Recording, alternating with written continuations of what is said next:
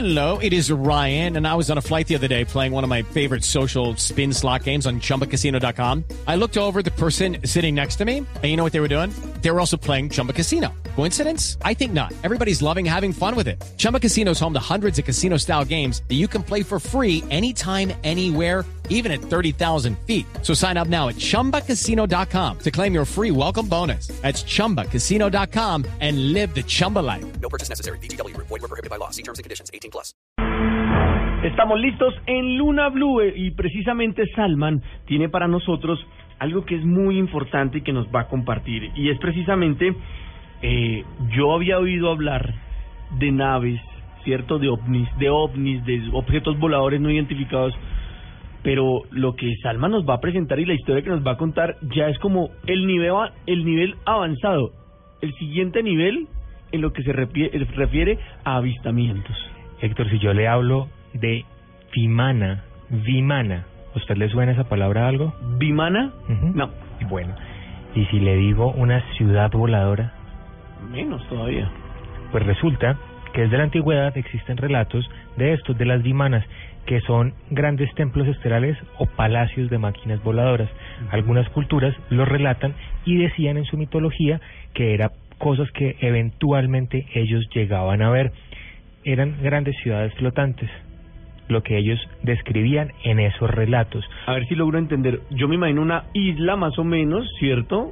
Llena de, de- de edificaciones, de edificios muy altos, de muchas cosas, flotando en el aire. Exactamente, que usted la ve ahí en el aire, que está volando y usted alcanza a ver edificios que están por encima de esa isla, es decir, que usted asume que es una ciudad. Obviamente, pues sería una nave espacial que tiene forma de ciudad, ¿no? Exactamente.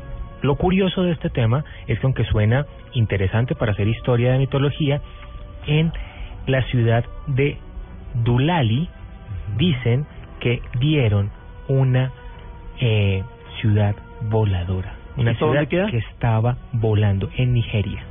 Es una población en Nigeria. Qué susto. O sea, a ver, pongámonos en contexto para que entendamos un poquito. Muchas veces hemos hablado de avistamientos en este programa. Y muchas veces eh, hemos dicho a los oyentes, imagínese usted estar en cualquier lugar y empezar a ver un objeto extraño volar en el cielo. Usted se va a asustar, creo que es el primer la primera reacción normal.